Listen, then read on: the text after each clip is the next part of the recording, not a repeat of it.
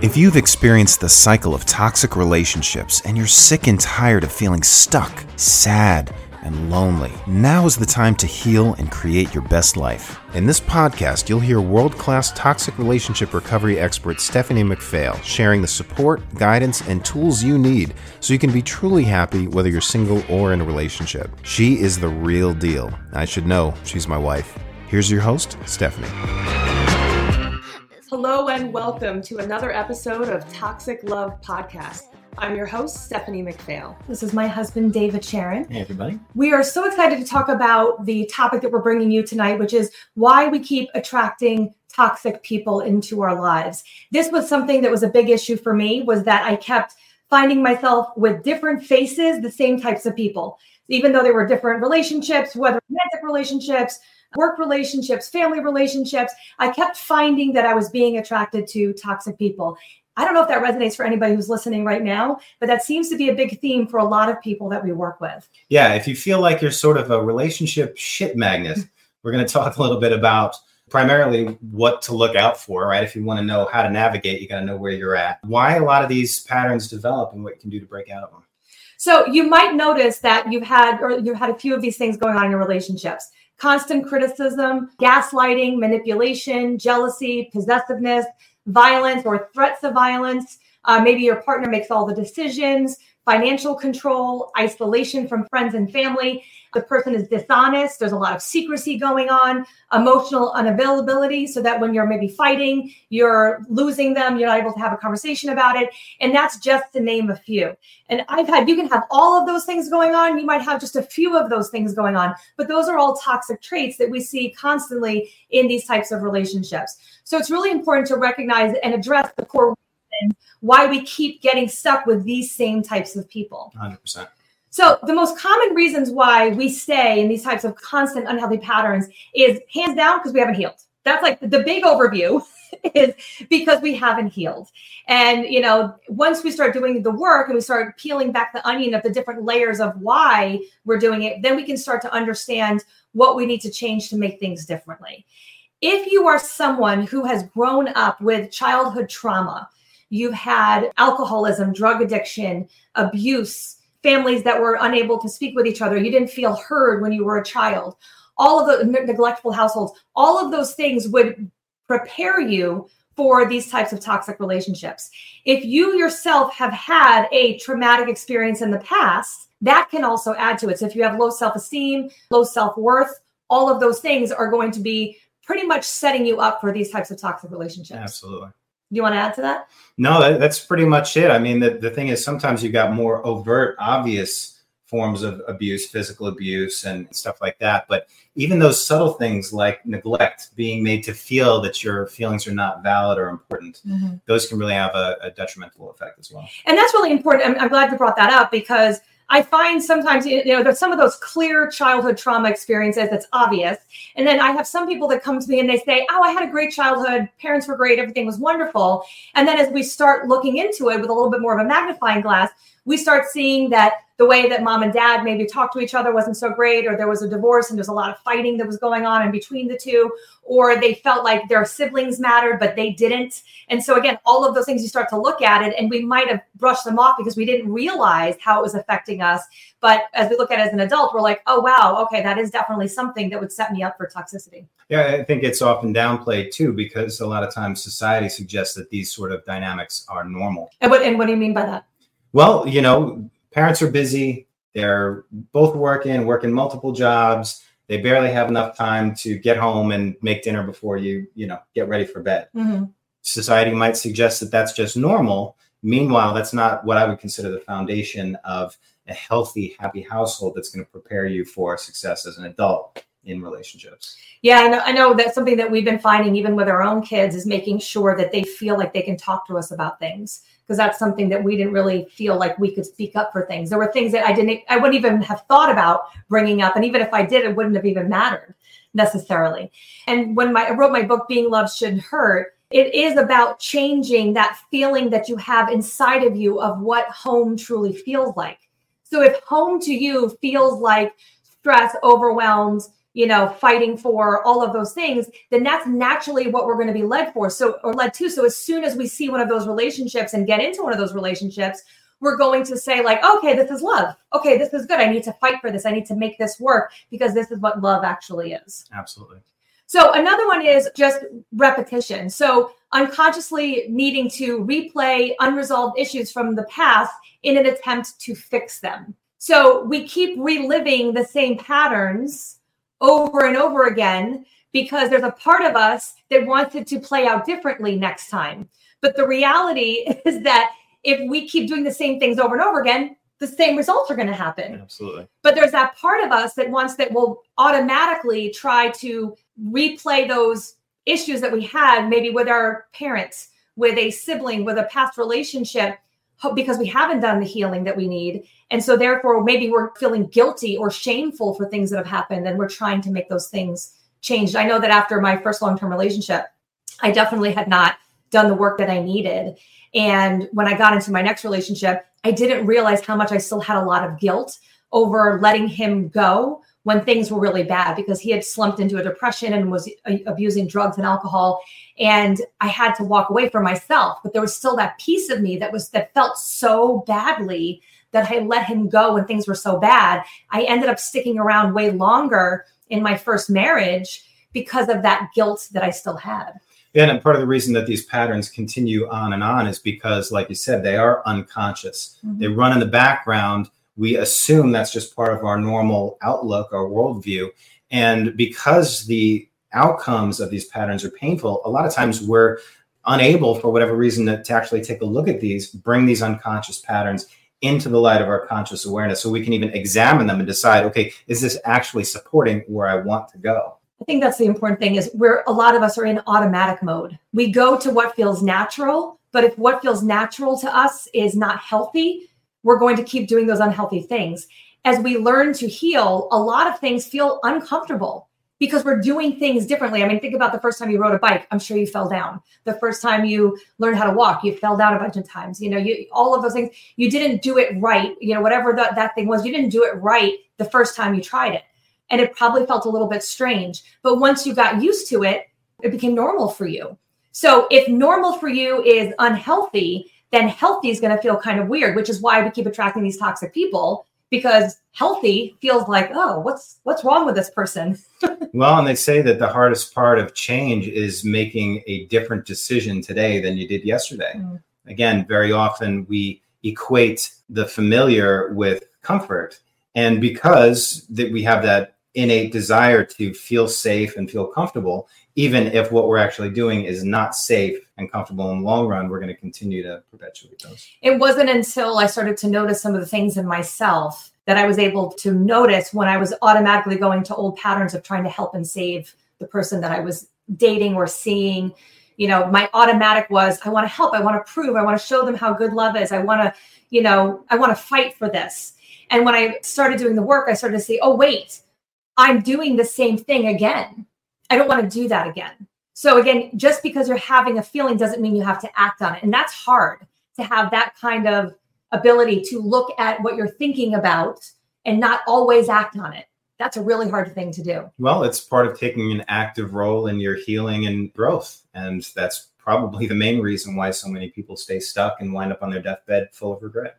You know, if you always like the bad boys, you know, why is it that you always like the bad boys? Because they're fun, it's exciting, you know. So when you go to someone who is like peaceful and calm, that might feel boring.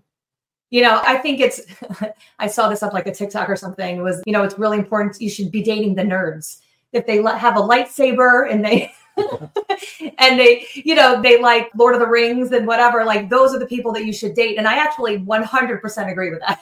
It's, well, not, it's not all the way through. Of course, there are some nerds that are not healthy, but you know, if you have someone where they genuinely, you know, maybe they haven't been the one that they, has stood out because they haven't been seen as the bad guy, you know, or the bad girl, because of course it could go either way. But when we start to change what we're attracted to, we'll start to realize that calmness is actually way more exciting and fun than stressful and anxiety. Well, sometimes people go for those bad boys, as you put it, because they want a pattern interrupt. Mm. They want something that's different, that feels like, you know, helps them feel more alive.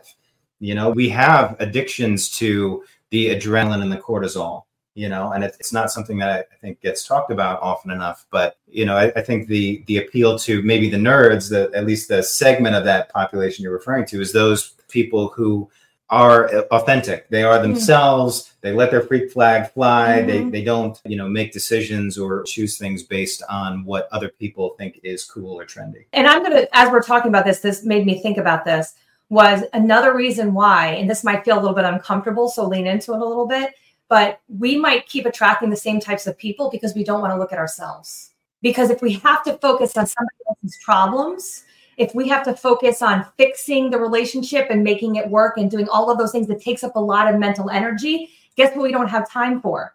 Ourselves. And so then we don't have to look at ourselves. And then we could say, well, I'm not working on myself because of this significant other, because of this relationship, because of my parents, because of my, you know, whatever reasons we give for it. But the more we're focused on these other people and what their problems are, we're not actually focusing on ourselves. Well, if we have a, an underlying foundation of low self-esteem and low self-worth, we're not going to believe in our capability mm-hmm. to make positive changes. And we tend to get into patterns of self-judgment and criticism. Mm-hmm. So if and when we do actually take a look at ourselves, we feel even worse for that. Mm-hmm. And we might just feel with that low self-esteem and low self-worth, we might be looking for validation from the relationship.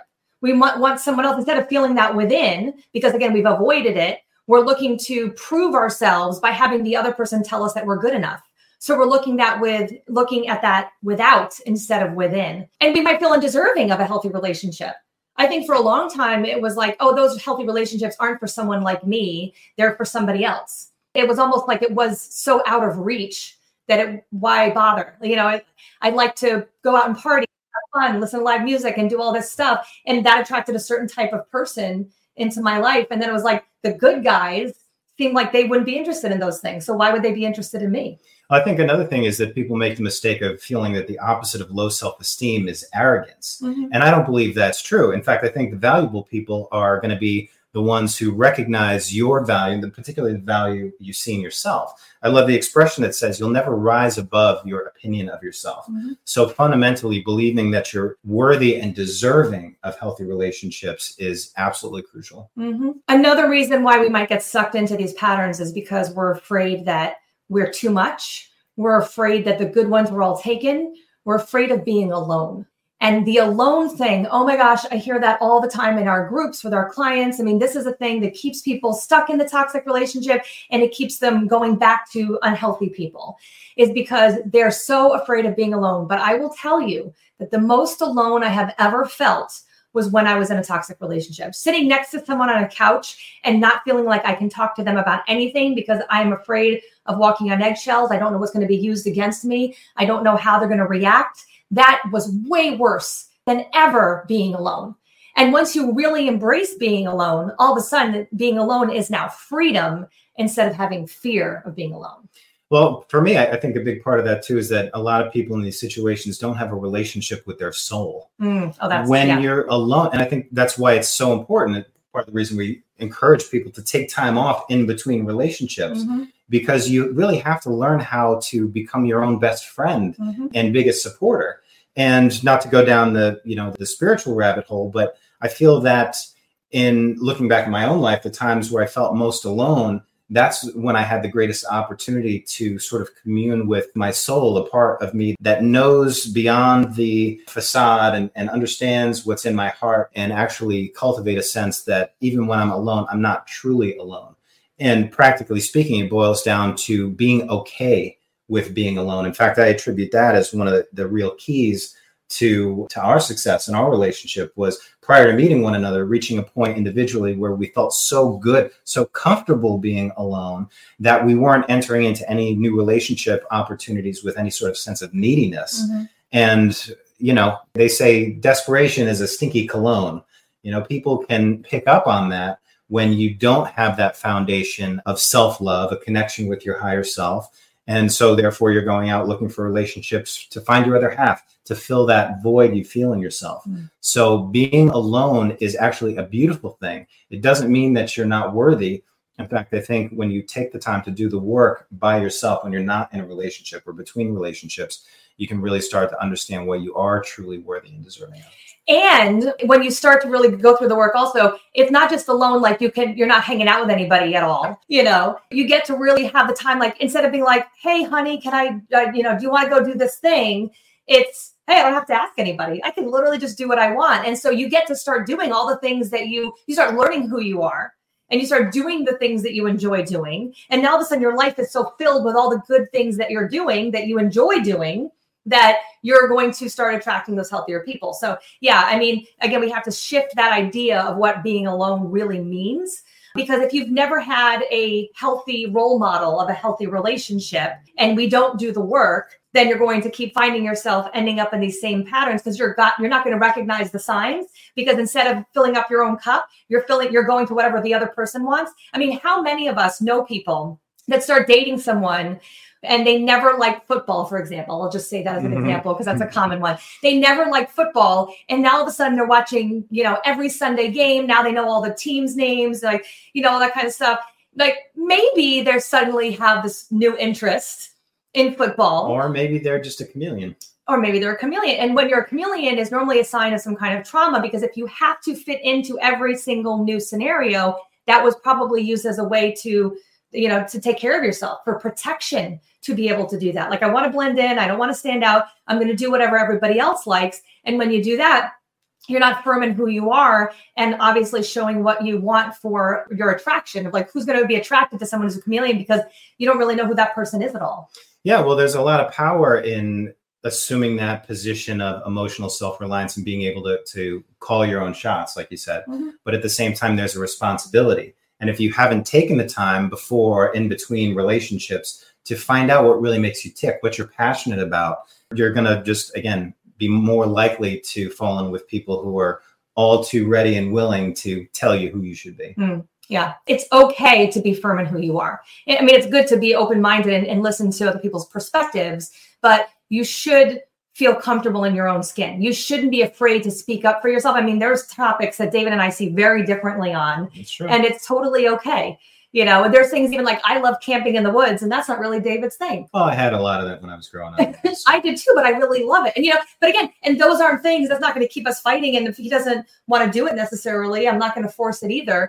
But again, and being in that kind of partnership where you realize, hey, we don't have to have everything in common. We don't have to see eye to eye. It's more about having that respect for each other and the respect for each other's difference of opinions and different thoughts. You don't have to be someone else just because you're trying to make somebody else happy, is what I'm trying to say. Yeah, I, I totally agree. I think it's important that you have shared values, shared yes, core values, okay. But relationships should be about freedom, not control. Mm-hmm. Yeah, you'll know that you're in a better place in a relationship when you feel free and not tied down. Because before David, I always felt tied down. Yeah. So what can you do? And hopefully this is helpful so far, but we want to go through what is it that you can do to actually start making the shifts. And we we, we kind of layered it in as we were talking about all the things to, of why we do it.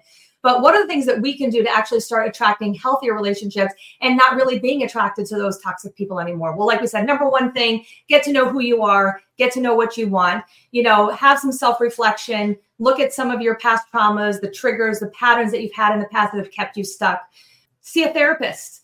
Have a coach, you know, do specialized trainings and, and workshops and things like that to really help you get focus on who you are and what you want for yourself. Journaling. We love journaling, right? So journal your, any feelings that you have, journal things that you're learning as you go along, because you really want to make sure you're building your self-esteem. That's really at the base of all of it. We really like positive affirmations. Those are a good one. You know, pay attention to what you're thinking about even, you know, are you telling yourself negative things like, oh, you're always attracted to the bad guy. Oh, you're not good enough. Oh, you're being too picky. Oh, all the good ones are bad. You know, if you start looking at, again, you're paying attention, you're aware of what you're thinking about, and you start changing some of those thoughts in your head and start using positive affirmations or, you know, like working with David with Psych-K or something like that. You know, there's things that you can do to change what your automatic reactions are and what your automatic beliefs are. Yeah. So it's really about starting by getting this shadowy stuff that you've kind of kept in the background mm-hmm. to the forefront, to the surface. You can begin to examine it, identify what recurring thoughts and beliefs are not supportive, and then start to consciously choose to shift in a different direction. So setting and setting boundaries, we'll, we'll add that in there too. you know, being able to say no and not be worried about saying no. We're always afraid we're going to offend or hurt somebody else, but you're the one who's in charge of your life, which also goes along with your self-care. I just had this conversation this morning with a client of ours where she's very stressed out and very overwhelmed. And I said, well, how's your self-care going? And she was like, it's non-existent. And I will tell you, the first thing that all of us seem to do is thing, as soon as things get stressful, we throw taking care of ourselves out the window. But what we teach clients is, especially when things are stressful, that's when you need the self-care the most. Yeah, you can't pour from an empty cup. No, so that's when you get your meditation. That's when you're working out. You're making sure you have your green smoothies, your water, you know, your seven to eight hours of sleep every night. I mean, all of those things are a must if you're going to keep going through the hard times. Because even if you are in a wonderful relationship, stress happens, life happens.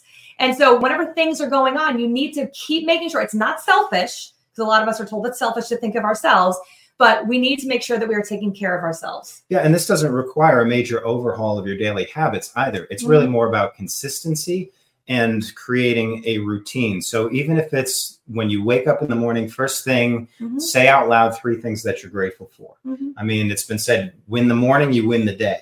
And it's, like we say all the time, small hinges swing big doors. Mm-hmm. So it starts again with identifying what's actually going on, bringing these things to the surface through journaling, talking to a therapist, working with a coach, for example, and then starting to make those shifts, consciously deciding and affirming, okay, this is what I want to experience instead. Mm-hmm. I love it.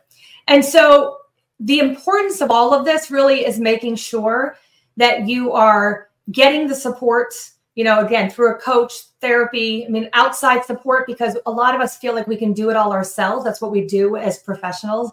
We're very good at problem solving. And when it comes to these relationships, you need someone on the outside to notice the things that you're doing wrong, because if we knew how to do it, we'd do it already. Right. This is what's natural to us. So like we said earlier, you're going to fall into automatic mode without even realizing it.